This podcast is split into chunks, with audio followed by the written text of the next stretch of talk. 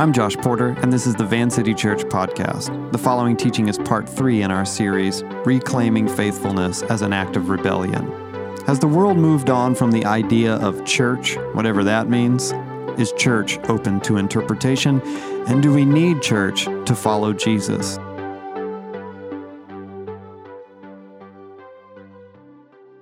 During a 2018 interview, nearly two decades after the release of his debut novel Fight Club, author Chuck Palahniuk was asked why he thought the book continued to resonate with readers the way that it did. And he said this There's so many different aspects to it.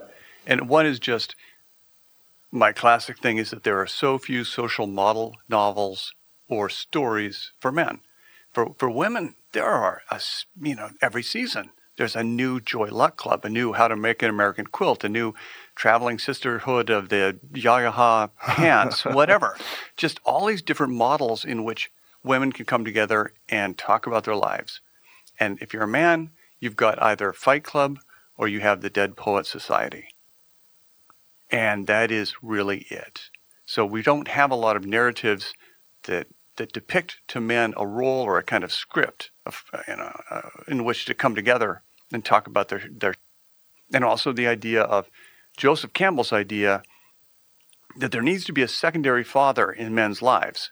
That you're born, if you're lucky, with a biological father that you do not choose, and that is the the nurturing, loving father. You have to choose a new father, and that that father by choice typically is a a minister or a teacher or a drill sergeant or a coach, one of those fathers, and you kind of put yourself in apprenticeship to the secondary father. And you have to sort of consign your life to the secondary father and agree to learn what they're going to teach you, uh, just like in Karate Kid. Mm. And that is getting harder and harder and harder to find. And, and beyond just that, you know, it's also the whole idea of apprenticeship you know, whether you're apprenticing yourself to a fighting coach or to a metallurgist or to a welder or to a bricklayer or to a mason, you are apprenticing yourself to somebody that you're going to do all this grunt work for.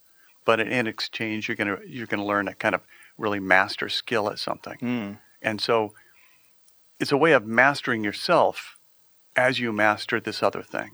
But it is that existentialistic moment where you you realize that you have to sacrifice your youth for something. You're not going to live forever. Well, you realize you have to become a being living towards death. You're not going to live forever, and you've got to give your life to something. The idea of togetherness, a place where people of a shared way of life can come together and figure things out. The way of apprenticeship, or as Chuck put it, giving your life away to something. Now, eventually, uh, Fight Club came under popular and kind of predictable critiques of toxic masculinity and white male rage for its depiction of the aimless, angry, middle aged, middle class man who's duped and disappointed by things like materialism and careerism and celebrity culture and, and the empty promises of the American dream, and they act out with violent mayhem. In the late 90s, uh, Fight Club, especially its 1999 film adaptation directed by David Fincher, was reviled by the, the culture war moral police as sort of violent, grotesque, and depraved. And then today, Fight Club is reviled by the culture war police, moral police on the other side of the aisle as kind of the sad totem for privileged white male misogynists and incels. But whatever you think or don't think about Fight Club, I think that its author, Mr. Palahniuk, is probably onto something when he speculates about the book and the movie's staying power. And it's really simple it's the idea that when a group of people with a shared problem and purpose come together, they can learn from one another in service to a cause, apprenticing a master, and in that process, they master themselves in the name of something bigger than themselves. An idea like that doesn't only speak to men, it speaks to the human soul, but it also kind of scares us because we want it, but we don't want it. And few are willing to make the sacrifices necessary to achieve mastery in apprenticeship. Turn in your Bibles to 2 Timothy chapter 4. 2 Timothy chapter 4. Tonight is the third chapter of our annual vision series. Every fall, we as a church, we set aside time to gather up, remind ourselves and one another what our particular church is up to, why we're here, who we are, and God willing, who we hope to be in the days, weeks, and months ahead. This year, reclaiming faithfulness as an act of rebellion. Every generation feels as if the world is descending into madness, into social and moral disrepair. The doomsday clock, we figure, is tick, tick, ticking, and my God, how did it get this bad?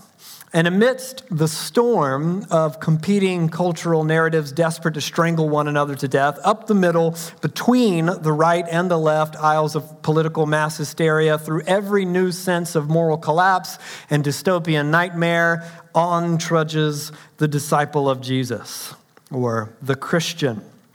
Now, of course, Christianity isn't always depicted as a rebel movement, more like a spiritual position to which one might ascribe if asked or it can be sort of a, a feel good self help philosophy watered down by the open to interpretation guiding compass of love, whatever that means to you. But then, year after year, decade after decade, the ongoing brokenness of the world takes new shapes and feels, to those of us experience it, experiencing it at the time anyway, as if this is really it and all of us experience a strange peripheral chaos in which we're made to ask serious questions about what we believe and how we should live as a result, or lumber forward in willful denial and just hope for the best. The punchline of the Saturday Night Live cold open last week was, and I quote, Well, it was a nice country while it lasted. And uh, listen, I'm still obviously very, very young. Uh, you can tell just by looking at me, as, as sprightly as ever. But I am still old enough to remember the grown ups around me saying that exact same thing in the 80s and 90s. And maybe you're saying, well, sure, but they had no idea how bad things would get. But I'm willing to bet that the same basic sentiment was ever present in the 40s when, if you don't remember, a madman was actively attempting to take over the world and exterminate an entire group of people.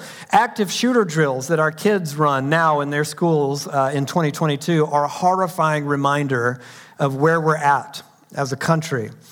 But I'm betting that Cold War nuclear attack drills evoked a similar dystopian dread decades ago. We know for sure that Caesar Nero was burning Christians alive to light his garden at night. The early disciples of Jesus across the Roman Empire, again, we know we're saying to one another, this has to be the end times, right? It's not that the world isn't actually bad, it is. And it's not that the world can't get any worse, it can. It just sort of oscillates. Sometimes it only feels terrifying to certain people based on their sort of uh, preferences and moral disposition, and sometimes it seems to everyone as if it's really coming apart. And sometimes with a very narrow view of the entirety of a broken world. Elsewhere in the world, for instance, there is war and violent political upheaval, revolution, genocide, slave labor. But to us, the wrong politician on TV feels like the apocalypse. But even if the world itself doesn't seem to you a frightful, anxious place, I'll be honest, I don't read or watch the news, and I'm often blissfully ignorant to the world's panic and hysteria. And even so, the world's brokenness can and will bleed through somehow. Something can and will pop the tidy comforts of my insular world, and I will be made to wrestle with who I am and who we are and why we're here and where all of this is headed.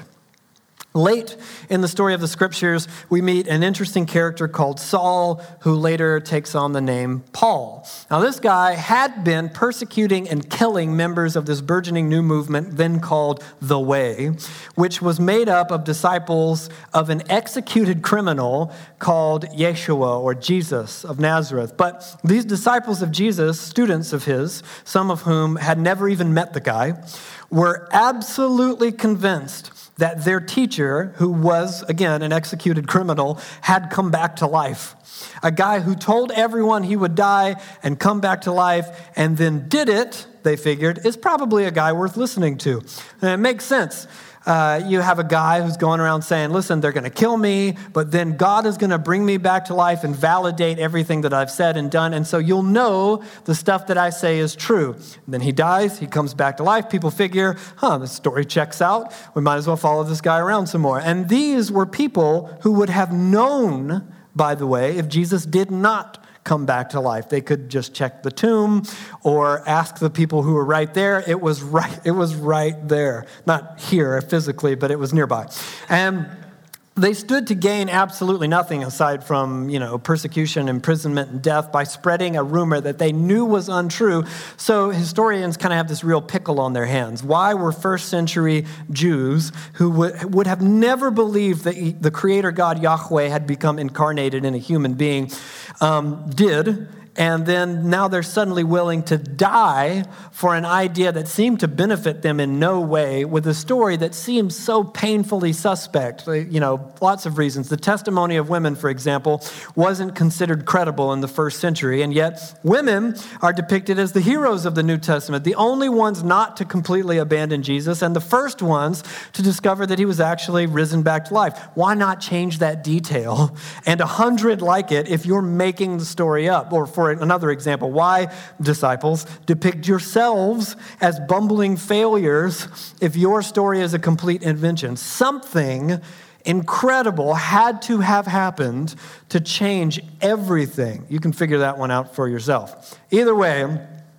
Paul, this guy at the time named Saul, he wasn't into it. In fact, he belonged to the very group of religious leaders that got this Jesus guy arrested and killed. So now he's hard at work trying to stop this annoying movement from growing any further. But then he, Paul, has this incredible encounter with Jesus against all odds. Even Paul, the guy out to kill and imprison Christians, becomes a Christian himself. Again, you figure that one out. His whole life changes. Paul travels around the ancient Mediterranean talking about Jesus, planting churches in the name of Jesus. It was a whole thing. He gets arrested several times along the way, and during one stretch in jail, Paul sends a letter to one of his young proteges called Timothy because Paul believes that he, like Jesus and like the other apostles, is nearing the time of his own execution. The letter that he sends Timothy is full of specifics, names and details and churches anchored in times and places long since past. But interestingly, the chaos encircling the churches of the first century sounds strangely familiar. Which brings us to 2 Timothy chapter 4. Would you guys stand with me as a gesture of reverence and respect for the reading of the inspired and authoritative scriptures? 2 Timothy chapter 4 verse 1. Paul writes, "In the presence of God and of Christ Jesus, who will judge the living and the dead, and in view of his appearing and his kingdom, I give you this charge." Preach the word. Be prepared in season and out of season. Correct, rebuke, and encourage with great patience and careful instruction. For, listen, the time will come when people will not put up with sound doctrine. Instead, to suit their own desires, they will gather around them a great number of teachers to say what their itching ears want to hear. They will turn their ears away from the truth and turn aside to myths. But you keep your head in all situations, endure hardship, do the work of an evangelist, discharge all the duties of your ministry. These words are inspired by God. Go ahead and take a seat. Now, what are we doing right now? All of this. Church. In theology, we call the study of church uh, ecclesiology, and so much of your ecclesiology, what you believe about church, depends on at least three major factors. First, the good stuff that you've experienced. Secondly, the bad stuff you've experienced. Uh, my friend Bethany, who's taught many times at Vancity over the years, she tells a story about what it was like being a part of a big church when she was very young, and her mom suddenly up and left, abandoned their family. They didn't see her at all for years and years and years. There were whispers and cruel gossip and victim blaming. What's wrong with your family? Your damaged goods, all that stuff. But she also talks about the way that a small group of women surrounded her and cared for her and walked with her over the years of her adolescence and early adulthood and became for her surrogate mothers when she had none. So she saw the hypocrisy and the corruption, absolutely, but she also saw the beauty of the family of God. And that is one reason why, to this day, she believes in the church. And that's why she became a pastor herself. But it's not just personal experience that informs our ecclesiology, what we believe about church. What you believe about church is informed by what you believe about following Jesus. If following Jesus is deeply personal and often private, sort of spiritual or ethical position that you take, then whatever church is, it must be open to interpretation. So if you want to do the sanctuary on Sunday thing, the pews and the songs and the sermons and the small groups, well, that's, that's one way to go about it.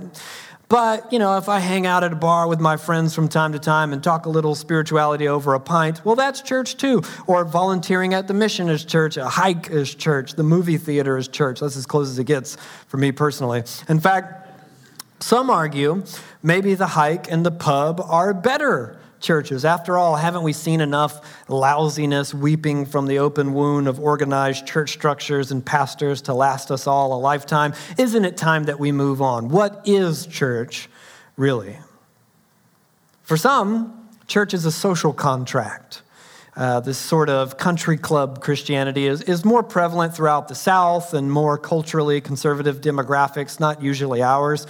And in this view, you don't show up to church for things like community and spiritual formation per se. Maybe you don't mind those things, but there's not a lot of change or growth to speak of. The church is just what you do, right? It's what we've always done. And really, it's easy to pick on this view. It's not all bad. God. I wish more disciples of Jesus maintained the disciplined faithfulness to simply show up week in, week out, regardless of outside circumstances and emotional disposition. The disciplined faithfulness to simply say, No, we go to church. This is what we do, it is non negotiable. That is one aspect of what it means to belong to the community of God's people. But obviously, it's more than that. For some people, church is an event. It's a social club. In this paradigm, the big show typically reigns supreme bells and whistles, amenities, a place to hear good music, and a half decent TED talk, and hang out with friends, and maybe cameo in the high budget live stream if you're lucky. There I am. Um, you know, our church was uh, actually planted by a much, much bigger church where I used to work in Portland, a beautiful church with whom we, we were deeply grateful to share relationship and collaboration to this day. And because they planted us and they love us, and because my friends still work there, they'll often encourage people from Vancouver who show up to their church looking for community in Portland.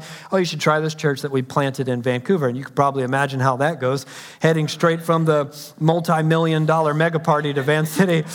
Um, most of those visitors quietly sneak to the exit and they make their way back to the big show. But that's not the church's fault, it's the consumers' fault. The one looking for the big show, the big stage, the cool club. They want that sweet, sweet experience, not the, the hard work of family per se. It's easier to have a spiritual moment with a big production helping you out. In this understanding of church, the whole thing inevitably becomes a product to be consumed. And that's not to say whatsoever that if the church is big, it's insincere, anything like that. I know lots and lots of very big churches that are wonderfully sincere, beautiful places to find family and experience the love of God. It's the disposition of the person attending the church that I'm critiquing. And where this understanding reigns, the idea that the church is a product to be consumed, Neither the small neighborhood church like ours nor the giant megachurch conglomerate can ever grow in a deep, meaningful sense when the sacred gathering together of the family of God can be objectified into a Yelp review. You just sort of pick the church that you like the best with the comfiest chairs and the nicest sound system and the coolest, most famous pastor and the band that plays your favorite songs in your favorite style. It's like a buffet. You take the things that you like, you leave the things that you don't. You show up on a Sunday, but not to the community. You show up to the community, but not on a Sunday. In fact, go to multiple churches. Assemble your platter as you go. Don't pitch in because it's a service that's provided for you. If anything bothers you or isn't quite to your liking, if there's ever a conflict or if anyone in leadership or in your community drops the ball, this is no big deal. You just head to the next location with your anger and resentment intact. This isn't the only game in town, after all. But there are others who take church very seriously. And for some of them, church isn't a social event or a social contract or a product to be consumed. It's a political uprising, it's an ideological competition. So on the right, again, in you know the South or throughout more conservative areas of the country, it's uh, on the right. It's the struggle, the political struggle to take America back for God, legislate and impose our morality, our worldview. We want to be on top, to be in charge, the most powerful, the loudest, the best. On the left, it's the exact same thing in every way, just a different outfit the battle for social justice, at least ostensibly, fight the power, a means to do war against social and political corruption, maybe even against other less enlightened churches. Usually, all that takes place on social media, the great battlefield of our time.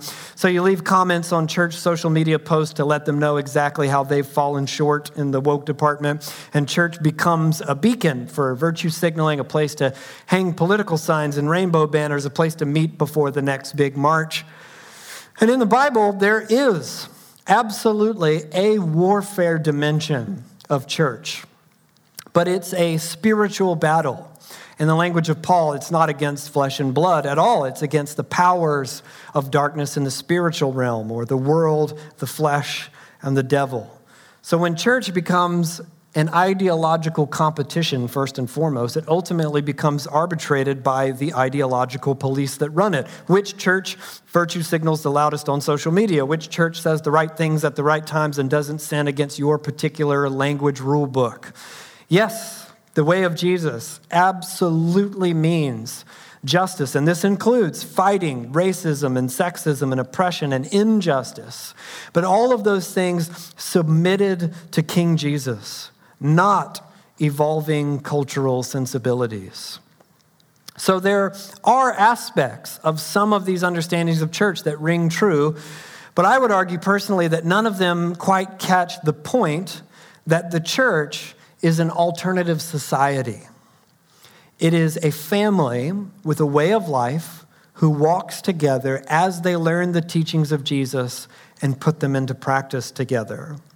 When a group of people with a shared problem or purpose come together and they learn from one another in service to a cause, a master, how to master themselves in the name of something bigger than themselves.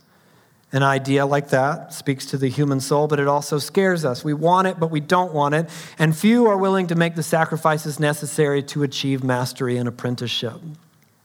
At Van City, we go about this in several ways. For anyone, for instance, that approaches someone who's a leader in the church and asks, Hey, if I wanted to, how do I get involved in this thing? What does it mean to be a part of your church?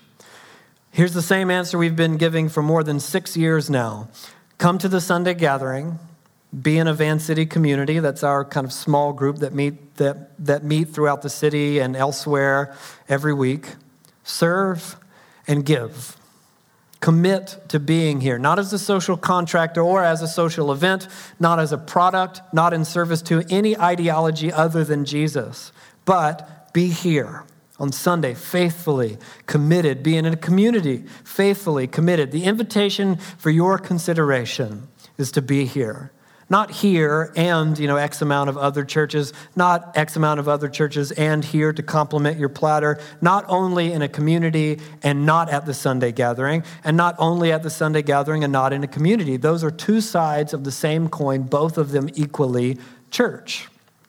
And then serve the church in whatever way that you can in your season of life in your stage of apprenticeship with Van City Kids or making coffee or playing in the band or whatever it is that you have to give.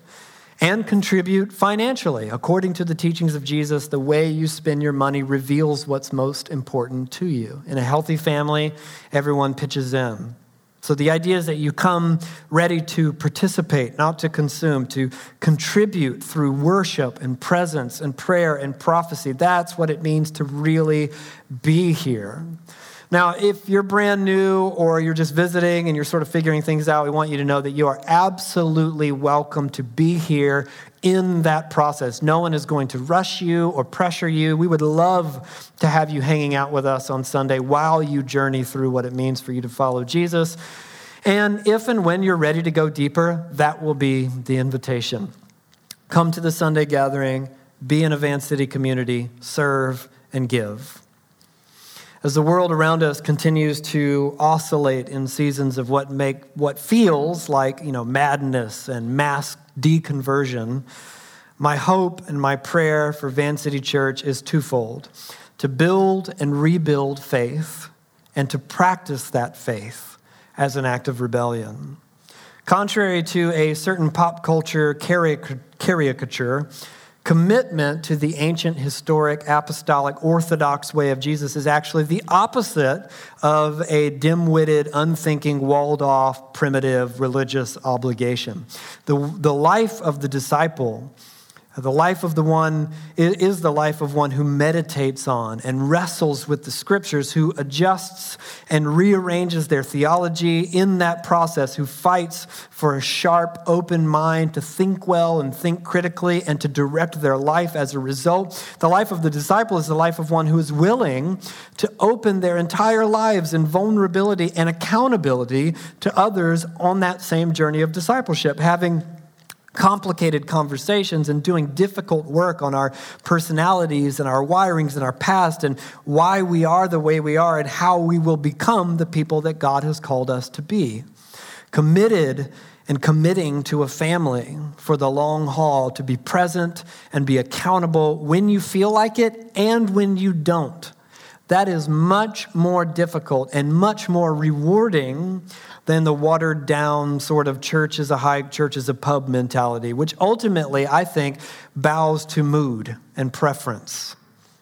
This kind of work of following Jesus well is anything but emotionally lazy or closed minded or intellectually stagnant. We do not deconstruct, we transform and mature faith in the journey of spiritual formation, becoming like Jesus. And we are not in any way afraid of questions and problems and doubt and wrestling because God isn't either. He welcomes all those things. God is not insecure. He made us. He gets that this is often difficult and confusing and that we are in process. And because He knows this, He gave us one another. As a family, we are agreeing to wrestle through this as a family, and we are agreeing to do it together. We need one another to follow Jesus. You cannot follow Jesus all by yourself. We need disciples full of faith to lend us theirs when we're in seasons of drought. And, we need disciples full of wisdom to speak truth to the lies that we are often tempted to believe about ourselves and the world around us. We need disciples who have been walking the road for years, decades longer than us, in our midst to remind us that faithfulness is real. It's not a pipe dream. Look, they're doing it, they're still doing this. I'm doing this with other people. And we need the Spirit of Jesus speaking through our brothers and sisters' words of prophetic encouragement in our lives, week in, week out. Not just me on my couch in the darkness of morning my own personal quiet time. That's beautiful. It's necessary. I do that every morning. But also my life open in prayer before other people to say, listen, I think the Spirit of God might be saying this for you tonight. All of that becomes faithfulness as an act of rebellion against the cultural narratives we are often so tempted to believe. Rebellion against the corruption and commodification of church, against the cynical and individualistic reinterpretation of church, against the deconstructionist tearing down of the church. That is faithfulness as an act of rebellion. Now, we're almost done. Stay with me for just a few more minutes. I realize that for many of us, it sometimes feels as if bailing out on church and discipleship to Jesus is the narrative amongst a certain demographic kind of raised in Christianity, in a Christianity that hurt them. For some of us, it can often feel like the Christian movement is sort of breaking down, that everyone is leaving and that this is it. But we have to remind ourselves and one another that this movement is much bigger than a tiny fragment of one group of people in one place at one time. Professor A.J. Swoboda has an excellent book called After Doubt that we have for sale at cost on our book table, along with other recommended reads from this series. And in it, Swoboda recognizes the irony of the fact that statistically, the quintessential deconstructionist inevitably falls victim to the very thing they most violently critique. He says this If I, a white Christian male, were to take elements of someone else's culture and use them for my own purposes, they would call it cultural appropriation. But if I take the ancient writings of the Bible, and change them to fit my purposes with no regard for the intent with which they were written, they call me enlightened and involved. How could this be? He goes on to say, For every millennial, affluent, white college student who is choosing to deconstruct their Christian faith, there are five non white people with less privilege in this world who are finding in the Bible the greatest message one could ever imagine. And that's not just inspirational fluff. There are actual quantifiable numbers to back this up. According to one researcher I consulted this week, 67% of the world's Christians live in Asia, Africa, Latin America, and Oceania. And the largest share of them live in Africa. The majority of them are women. And the median age of Christians in sub Saharan Africa is just 19. Now, here's why this matters. Maybe it seems as if the historic Christian movement is being deconstructed to death by jaded American ex-evangelicals, but it simply isn't true. Maybe it seems as if Christianity has been run into the ground by American scandal and marred beyond repair by televangelists and politicians, but it hasn't, because the average Christian is not represented by some cynical white Californian post Christian podcaster dude. The average Christian is a teenage girl in Nigeria. The same Christian movement from 2,000 years ago is thriving all over the world where, though always complicated, always imperfect, it remains untouched by the cynicism and corruption that you and I take for granted. And the hilarious irony is that a majority white, affluent Western demographic, demographic has committed to such a vocal critique of a movement founded by and primarily sustained by non white people who have had no affluence or privilege to speak of in their lives. We belong to something bigger than us bigger than this room, bigger than this group, something ancient and beautiful and broken and imperfect though it may be. And we need to come back to this space week in and week out and look around a room full of broken, imperfect people with their hands outstretched to God, singing and praying and listening and learning, so that we can remember I'm not alone in this. I belong to a family, imperfect though it may be. Ours is a way of life. It is a kingdom that grows the world over for thousands of years, and I will walk this road with my brothers and sisters. When a group of people with a shared problem and purpose come together, they can learn with one another in service to a cause and a master, and in the process, learn how to master themselves and give their lives over to something bigger than themselves. So let's pray and ask the Holy Spirit to empower us to do that. Thanks for listening to Van City. You can connect with us and find more teachings and available resources at www.vancity.church. You can support Van City financially at vancity.church/give.